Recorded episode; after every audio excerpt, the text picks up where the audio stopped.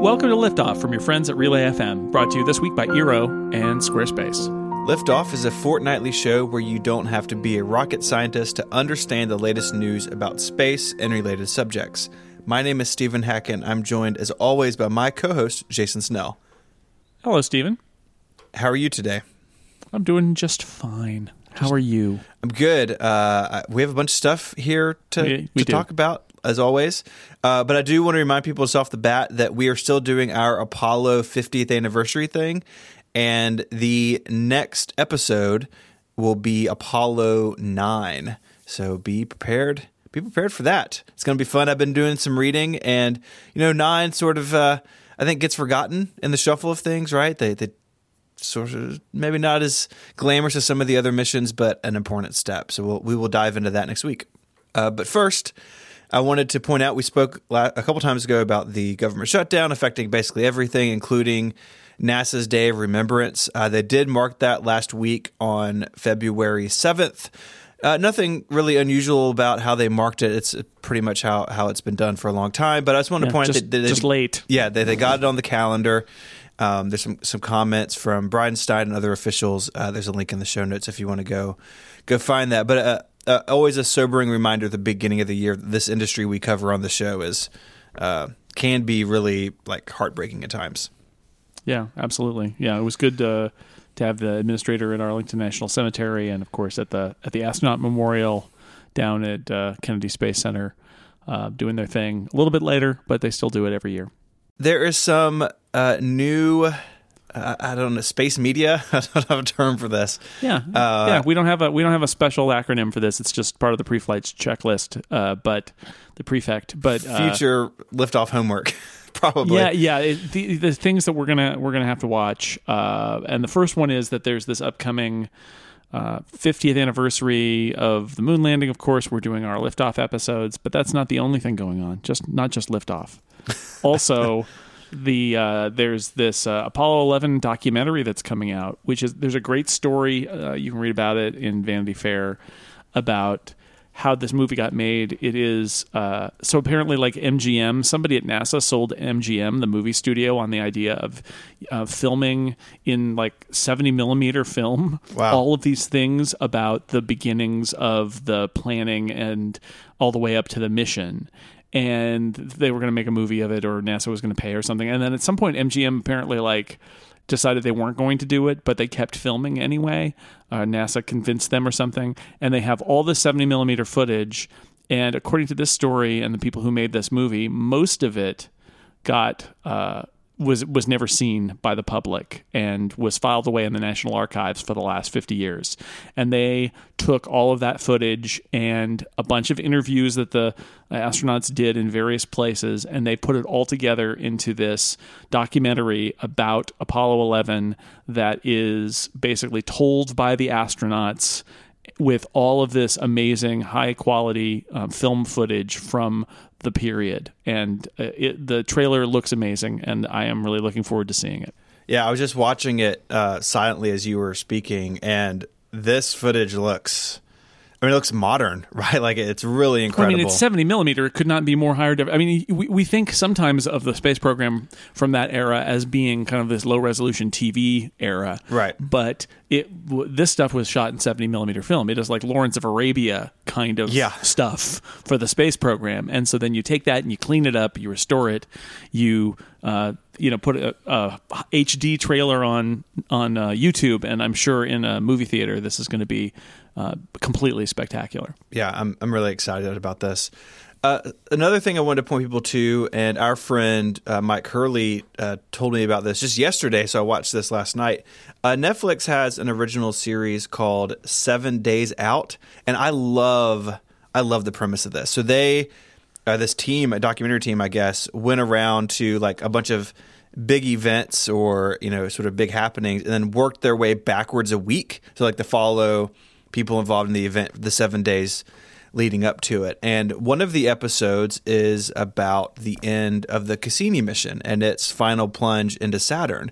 So it follows uh, the project manager, the engineering lead, and the science lead who have worked together for decades, and they're sort of uh, reflecting on the last 20 years or longer of Cassini and then their emotions, sort of the roller coaster as this, you know, a career defining mission winds down. And it was, it's 45 minutes or so. Uh, I really enjoyed it, uh, and I, I, could definitely recommend that if you are looking for something on Netflix, it should it should go on your watch list. It was really a neat look uh, inside the team. You know, we don't necessarily see all that sort of interplay when we when we cover these topics. But uh, you know, it's kind of funny, like how the the engineering would be on one side and science would be on the other side, and science would ask engineering, "Can we do this?" and they would say no, and then they would think about it, and like the project manager in the middle would be like, "Well, maybe we can do it this way or that way." And like the give and take and the push and pull between these different organizations uh, was really interesting to learn about and to see, and to see people who clearly have the utmost uh, respect for each other and the work they're doing, seeing that wind down um, was a, a, really neat way to spend an evening. I downloaded this episode when you sent the link to me, and we'll watch it uh, probably the next time I fly on a plane, which will be very soon. So I'm looking forward to seeing it. It's really cool. Uh, s- something interesting about it, and they talk about it because two of the the leads on Cassini were women, and they talk about how when they started they'd be the only woman in the room, you know, nine times out of 10. And they sort of bracket the, um, the progress that's been made in diversity in the scientific community sort of through the lens of like the Cassini mission. And now, you know, the, the footage of the, the, the, final days, it's an extremely diverse crew working on it. Uh, age, uh, gender, uh, everything. And it was really it was interesting to hear their perspective on it, having like seen those changes. And of course, they say, and, and we echo, there's a lot more work to do uh, in this regard. But it was neat to see their perspective as over time, the it wasn't just basically white dudes working on this. It was it was an interesting uh, angle to it. Cool. I will check it out. I'm looking forward to it. Um, I have a very quick, uh, bo- boring and depressing item, which is just that the uh, the commercial crew dates continue to slip, uh, partially because of the government shutdown, and partially because they are human space flight dates, and therefore they are going to slip. Yeah. and in this case, it is. Uh, SpaceX is now looking at early March, they say. That's a date that used to be January 16th and then slid into February and slid right on through into March. And uh, Eric at Ars Technica was on Twitter talking about it, and um, and I, I think there was a mention was it in the State of the Union there was a mention of uh, the U.S. returning to space in 2019, and when that was going on, uh, Eric Berger was pointing at the um, this and this announcement about the about the um, SpaceX date and said, I would not necessarily be so confident that that we're finally going to get human spaceflight from the U.S. in 2019. It's it, it, it, may happen. It's not it's not like it it can't happen, but any um, any bump on the road and it's probably sliding into 2020. But uh, I, I, think right now, uh, you know, the, their next step is they got to launch Crew Dragon on SpaceX, and then you know Boeing has to follow with theirs, um, with nobody in it, but uh, ch- testing the system, and then they could start talking about getting the humans up there. And I think we're all hoping for that. Uh, but I think those summer wishes may be sliding into the fall, and we'll just have to see. But uh, the, though there has been confidence professed by the U.S. government that they're going to be up there in 2019, um, things are, I think, unsurprisingly sliding. Mm-hmm. It's the story of commercial crew. Uh, th- there was a tweet too. Uh, I think that evening I tried looking for it, and it's just it's just gone into the ether somewhere. But sort of, pe- so, someone voiced some like, you know, when you put like hard deadlines on things, people tempted to cut corners or like speed things up where they shouldn't. And I, I understand that mentality, and there's a balance to everything but uh, it's sort of an, an interesting perspective. Yeah, somebody basically said, uh, I remember that tweet. It was, "This is how accidents happen." So yeah. you cannot all of in the both the sh- space shuttle um, missions, but especially Challenger. You could argue that they were eventually pointing at uh, people who knew that something was a problem, but there was a a rush, a feeling of pressure to keep moving forward. Um, and that's a challenge. You want to move forward, but you also want to listen to people who have who have uh, questions about some aspect of it. So having the president stand there and say we're going to do it this year, um, great to set a deadline, but you want to make sure that um, everything is still safe. Absolutely. Well, we have much more to talk about, but before we do get into our regular topics, I think I should probably talk about one of our sponsors, don't you? Sounds good. All right, so this episode is brought to you by the nice people at Eero. I love this product so much. Uh, you can build a Wi Fi system that is perfectly tailored to your home. Considering the high bandwidth world we live in now, you need a distributed network in your home, something that will get you the best speeds available and get it anywhere you are in your home. Eero is basically an enterprise grade Wi Fi system. It's the kind of thing that businesses build in their uh, on their sites so that everyone can go anywhere and be on the internet. You can have this in your home, and you don't need an IT staff to do it. You can do it in just a few minutes. The second generation Eero device has three 5 gigahertz radios for increased speed and range. Sits flat on any service, uh, any surface. It connects over Ethernet or it'll connect wirelessly. And then there's the magic. You expand the coverage throughout your home by adding in Eero beacons. They're little devices that plug directly into your wall. You don't have to have them wired or anything like that. And they will communicate back with the main Eero. They will let you fill in all the gaps and reach every part of your home. It's super easy to use and to configure. I set mine up. It was uh, it was really no trouble. An app walks you through it, and you say, "Are you ready to add another Eero?" And you plug it in and watch for the light to change, and you press the button, and it all just kind of works. And there's also now Eero Plus, which is a service that can provide simple, reliable security to help defend all the devices in your home from bad stuff like malware and unsuitable content and phishing attacks. Uh, It automatically tags sites that contain bad content. You have powerful parental controls. It includes ad blocking. It's also possible to have Eero Plus check the sites you visit against a database of unknown threats, so you can uh, stay away from anything malicious. Even includes subscriptions to 1Password, so you can keep your passwords locked up Malwarebytes for antivirus, and Encrypt.me. So, so many different things rolled into Eero Plus. And everything about Wi Fi, again, you can get $100 off the Eero base unit and two beacons package and one year of Eero Plus by going to this URL, eero.com slash liftoff.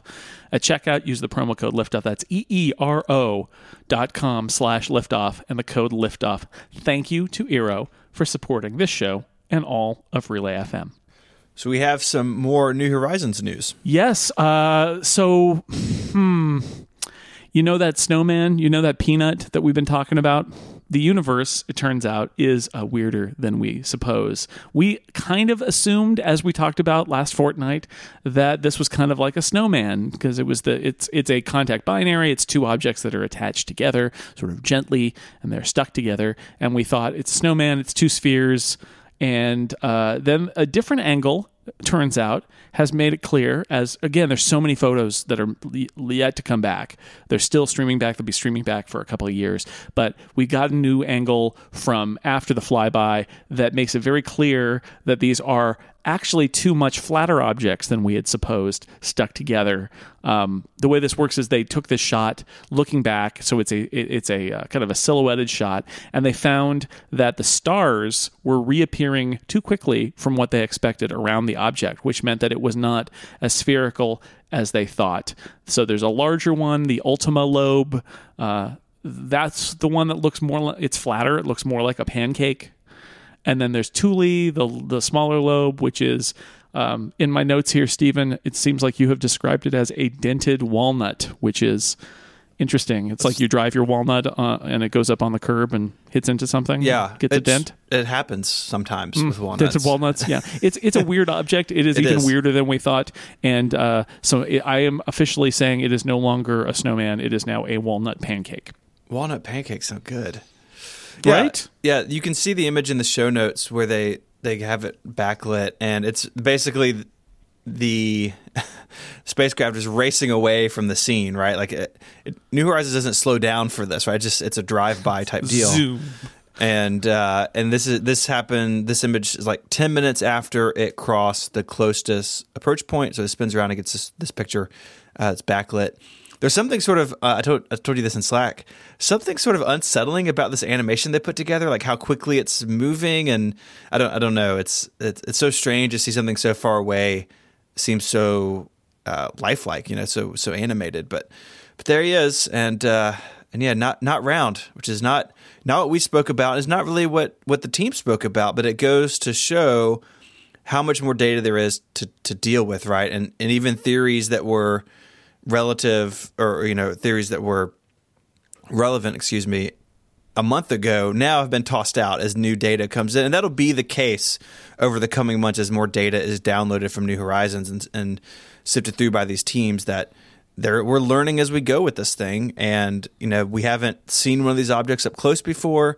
It is an unknown world to us. And so what we know today could be something different down the road.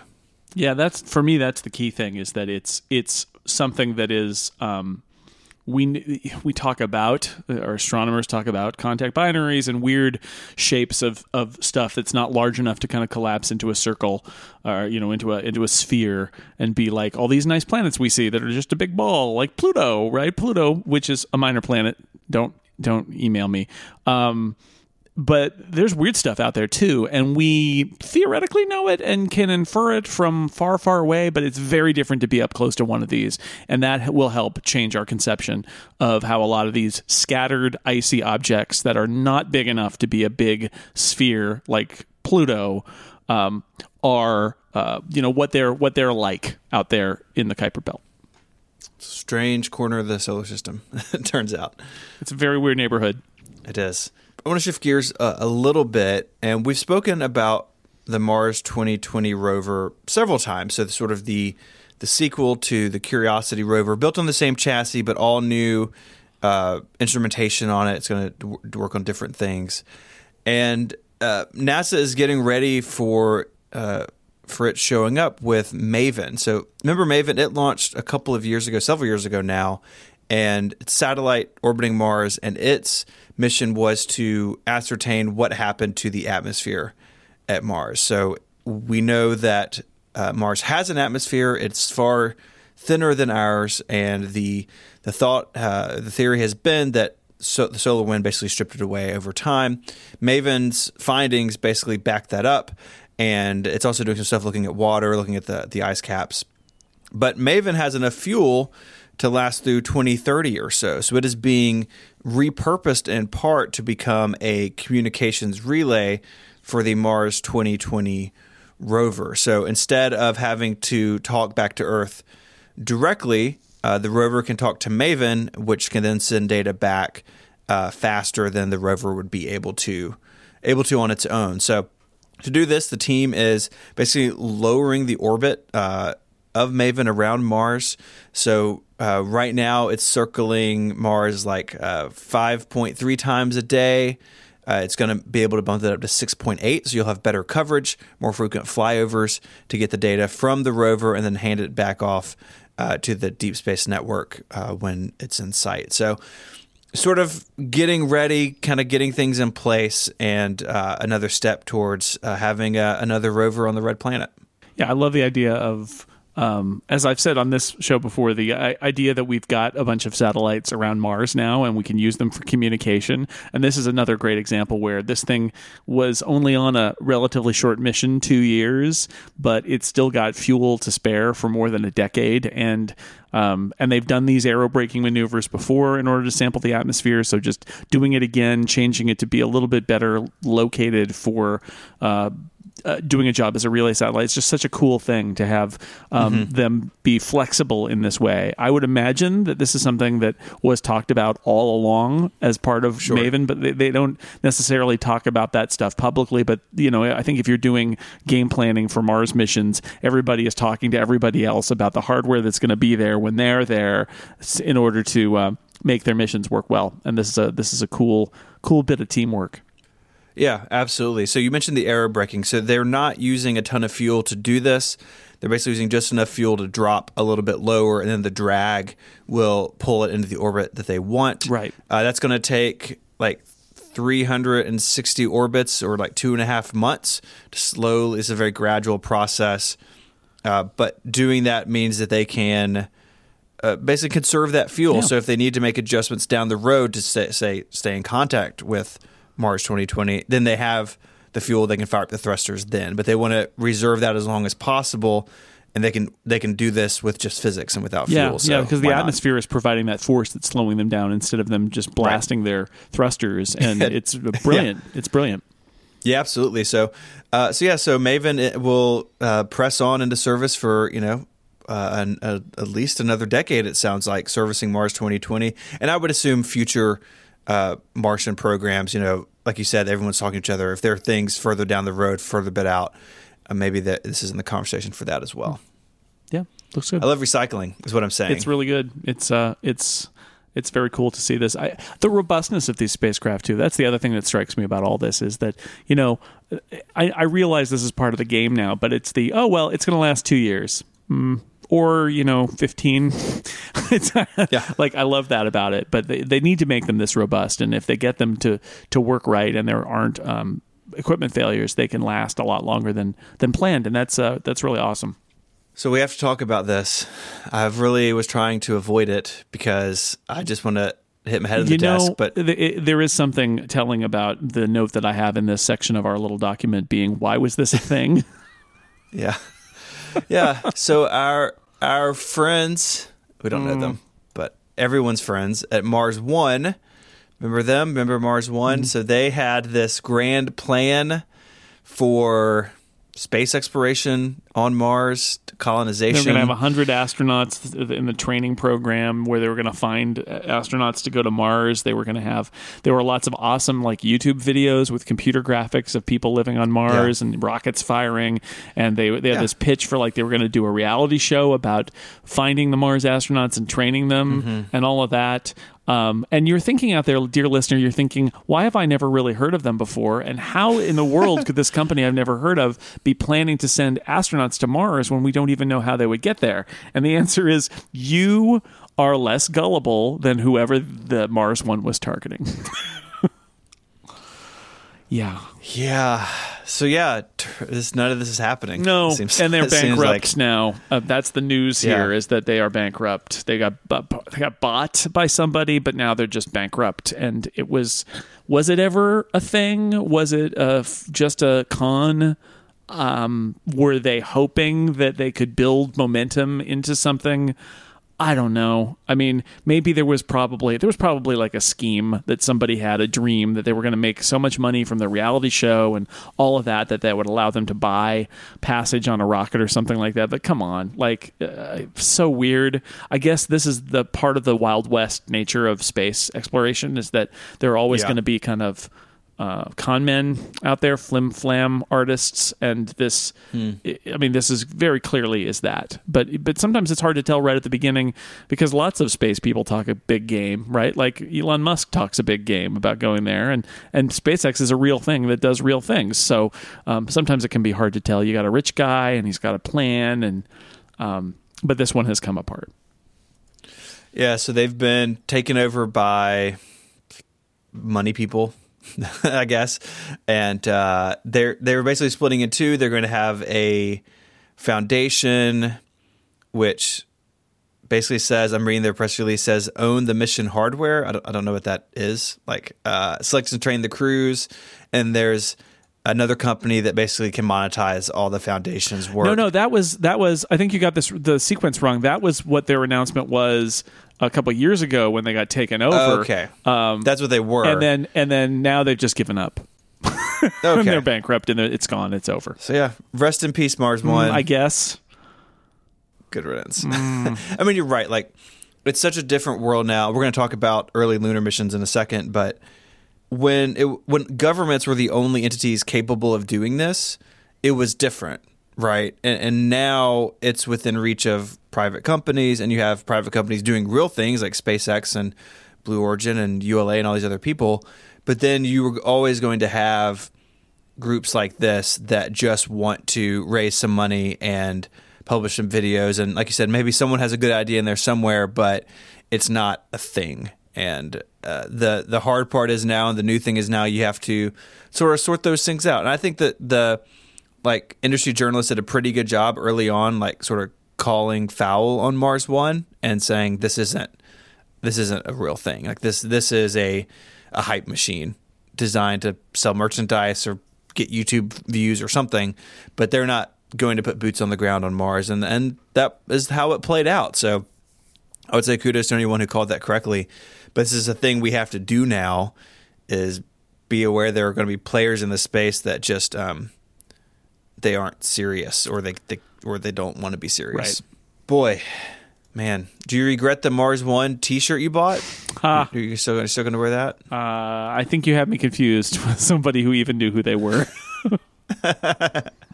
I'd read about them, but never took them seriously. So, thankfully, that is how that went. All right, like I said, we're going to talk about early lunar missions. I fell down a rabbit hole, and I wanted to share with you, Jason. But uh, first, let me tell you about our second sponsor. This episode of Liftoff is brought to you by Squarespace. Squarespace lets you easily create a website for your next idea. With a unique domain name, award winning templates, and more, you should make your next move with Squarespace. Maybe you want to create an online store. Uh, maybe you want to have it connected to a portfolio so you can show off your work and then sell work, or you want to have a blog or host a podcast. Squarespace is the all in one platform that lets you do all that stuff. And there's nothing to install. There's no like software patches or server upgrades. You don't have to worry about that kind of stuff because Squarespace, they simply have it covered. And they have award winning it 24 7 customer support if you need any help. Their site lets you create and easily grab a unique domain name and couple it to one of those award winning templates that are all beautifully designed for you to show off your great ideas. Here at Relay FM, we use Squarespace for our blogs. Anytime we announce a new podcast or a new live show somewhere or something new uh, over on the merchandise store, we can just go to Squarespace. I can have a blog post written. I can write it in Markdown, which I love. I can drag in images. I can create links. I can change the layout if I want. And I can post it really easily and know that it's going to look great. If someone's on a big old iMac or a little itty bitty phone, uh, it all just works. And uh, it means I can go back to what I need to do for the day and not worry about blog formatting.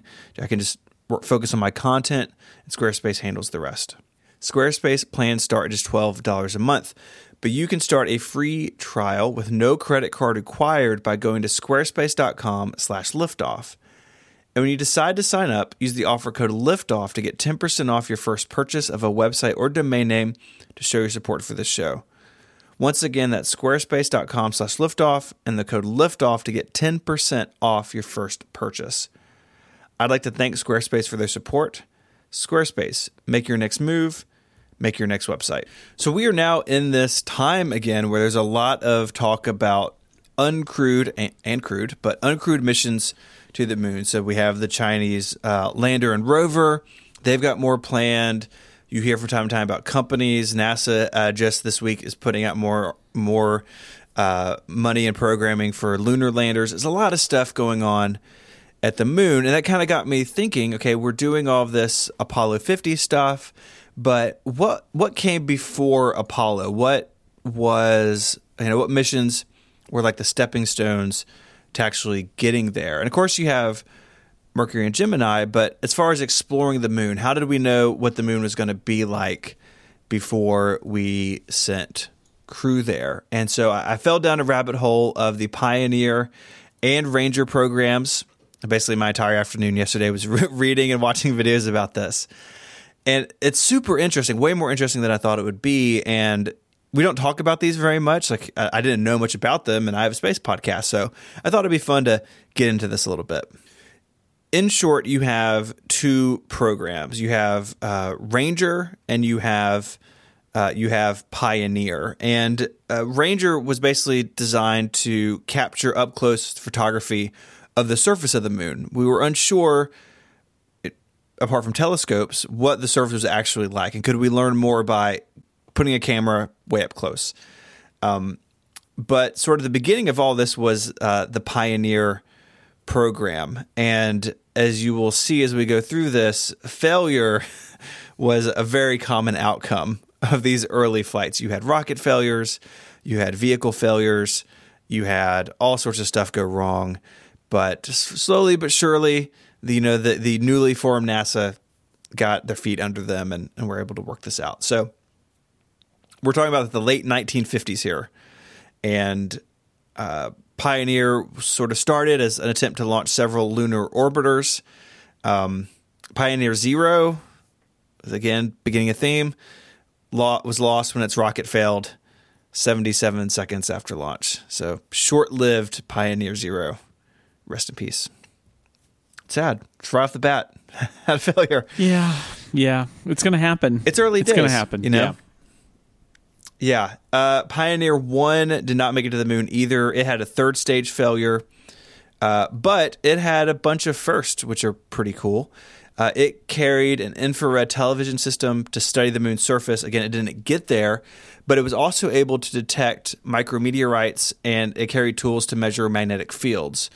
Um, but it transmitted data for 43 hours in flight before reentry. It never escaped Earth orbit. It basically went out and then came back.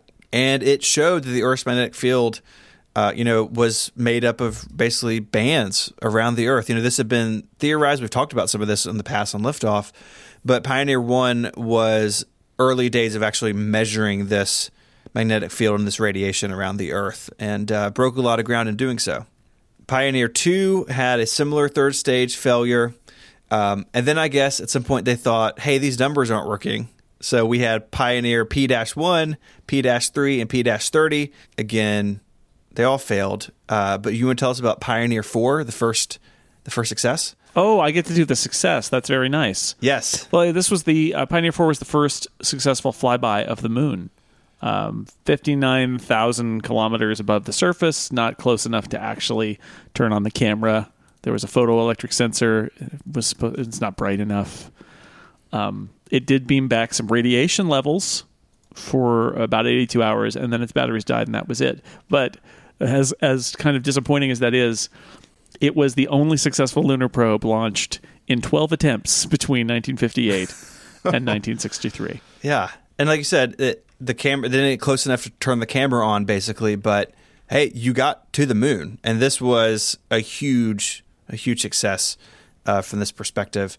Pioneer continued after this. Pioneer sort of it as a program became broader. So you may know some of the hits as Voyager one and two. a couple little spacecraft who've had uh, uh, quite the experience. Right, and they were preceded by Pi- 10 and 11, Pioneer 10 and 11, which I think for ages Pioneer 10 was the furthest uh, away from humanity, uh, human created object, and was sending back data until 2003. I think so. And so that was like, and and uh, it's interesting to read about Pioneer Eleven. Actually, um, also went out, uh, you know, past Jupiter and uh, and out into deep space. But because of its trajectory, its antenna doesn't point at the Earth anymore. so it's out there too, probably radioing home, but it's not pointed in the right direction, and there's nobody to to receive it. Well, it may be dead now, but Pioneer Ten lasted until 2003, which is pretty amazing. oh yeah, I mean you have a program that was We talk about Maven, right? This is a 30 a, pr- a probe that went past Jupiter and out in the outer solar system, and then kept radioing home for 30 Yeah. years. Uh, and you know the same with Voyager, right? They continue to truck on at the very edge of the solar wind, or even past it now. And again, fr- from what amazes me about these four missions is this came out of a program that had a lot of failure at the beginning, and they had a bunch of hits. And, and a lot of this was the rocket technology that the rockets were just unreliable in the beginning, and as they became uh, more reliable, it equipped the team to do these other things. Uh, but you know, I think it's easy to look at Pioneer as a program and think, oh, well, that's the one with all the failures. But you get into its later history, uh, some of the most successful things we've ever sent to space came out of this program. Yep. It's incredible. Yeah. Um, but I want to shift gears a little bit to the Ranger program. So this came around in the 1960s as part of the overall. Okay, we're supposed to land on the moon. Uh, we need we need to gather more data on what that surface is like. So again, we had some some failings. Uh, the the first six flights basically all failed. It earned the nickname of Shoot and Hope, which is rough, uh, real rough. Um, and that uh, prompted, as you may imagine, a congressional investigation. The um, I, I Stephen, I think I solved the problem. I think I figured out what was wrong. They were uh, flying on the Atlas Agena, Oh no! and as we know, the upper stage Agena was also used as the unmanned orbital target vehicle for Gemini to do docking and rendezvous tests. And they were, uh, it was really bad, and they were really unreliable and dangerous and not good. So, um, Yeah, that was the, that's uh, that's a tough one. This was this was a uh, for all of the things that were going right on the Apollo side later in the '60s. The uh, Agena stuff was uh, not so great. Yeah, it's a very problematic upper upper stage. Mm, mm-hmm, mm-hmm. Anytime Agena comes up now when we do these shows, I was like, "Oh no, what did it do now?" But they, you know, but but this was important. The the Ranger stuff was important because they were not convinced. I believe I read something that said that they were not entirely convinced that if you tried to land on the moon, you wouldn't fall through like dust that's like a mile Right. deep and just uh, sh- sink down and be lost forever. That they, they weren't convinced that there was solid ground on the moon, Yeah. so they they needed to check it out and uh, get a better sense of what the lunar surface looked like. And the Rangers were designed to do exactly that. So they're pretty simple. You can look at pictures of them. Uh, not complicated machinery on these things. They had some thrusters and they had basically cameras pointing out the front, designed to take images as it neared the moon. Uh, they had, um, you know, basically putting a camera up closer, you had much higher resolution, and so you could begin to discern things like you said. Is this just completely soft and we're just going to sink through it, or uh, is it covered in something that we can't see from our Earth-based telescopes that cause a problem? The probe would switch between two camera systems as it got closer, so different focal lengths, different camera technology, and uh, the Rangers were designed to impact the moon, and those impacts would be watched on Earth, and uh, again, trying to understand maybe you know how much dust does this kick up, what sort of impact are we seeing, and so they would basically beam back images closer and closer and closer, and then strike the surface of the moon. And that was a successful mission. yeah, su- you suc you were successful if you crashed into the moon, uh, unless you were Ranger Four. Ranger Four, the spacecraft basically never worked. Like it, they launched it, and something happened during launch, I guess, and it never powered on. They hit the moon, but they hit the moon as a dead spacecraft. Uh, Ranger Six also impacted. It turned on at least, but uh, the cameras failed, and again investigation nasa saying hey let's get into this let's see why this is failing something the agency does in, you know in big missions and uh, they led to several design changes through this through this investigation and uh, including which i found really interesting like more robust on ground testing I, I don't know how much they were doing before, but that became a more a robust part of the program. Uh, Ranger 7 launched on July 28th, 1964, and it worked. It beamed back pictures showing the moon to be a rocky place that seemed solid enough for craft to land on. And, uh, you know, again, uh, several attempts later, finally got their first hit. Hooray! Uh, Ranger Seven is also credited, and I I love the story. I think you love the story too, of being the beginning of the peanut tradition at, at, at NASA. These the very scientific minds, and also Yes. um, either humorously or seriously um, having superstitions. Um, and so the idea here is that they had all these failures, and in Ranger Seven, I mean, literally, somebody was eating some peanuts in the control room while they le- they did Ranger Seven, and it worked. And somebody said, "Well, huh, you know, Gary was eating peanuts." So that you know that must must have solved it. That must have fixed it. Let's always have peanuts in mission control, and that seems ridiculous, and it is entirely true. Since 1964, control rooms ceremonially open a container of peanuts uh, for luck, and also at, at this point for for tradition. But uh, it started with Ranger Seven because uh, the first Rangers were not good. Yeah. Hey, you know, if it's successful and you look around the room and that's what your your monkey brain attaches to, then Peanuts. It was the That's peanuts. fine. It's fine. Yeah, that's that's fine. Yep. Uh, Ranger 8 and 9 followed in 1965, basically like back to back, just weeks apart, sending additional photos of the surface back to Earth. And they had different trajectories, so they wanted to photograph uh, more surface than they were able to with uh, Ranger 7. Um, this included a section of the surface only about 70 kilometers from where Apollo 11 would touch down just, just four years later. So, not quite the landing spot, but closer to it. Again, just trying to cover uh, more moon surface and you know ranger paved the way right it, it was a simple mission basically take pictures as long as you can and then crash into it, and we'll see how that goes. But like, we didn't, we just didn't know, and I, I kind of like the simplicity of these things.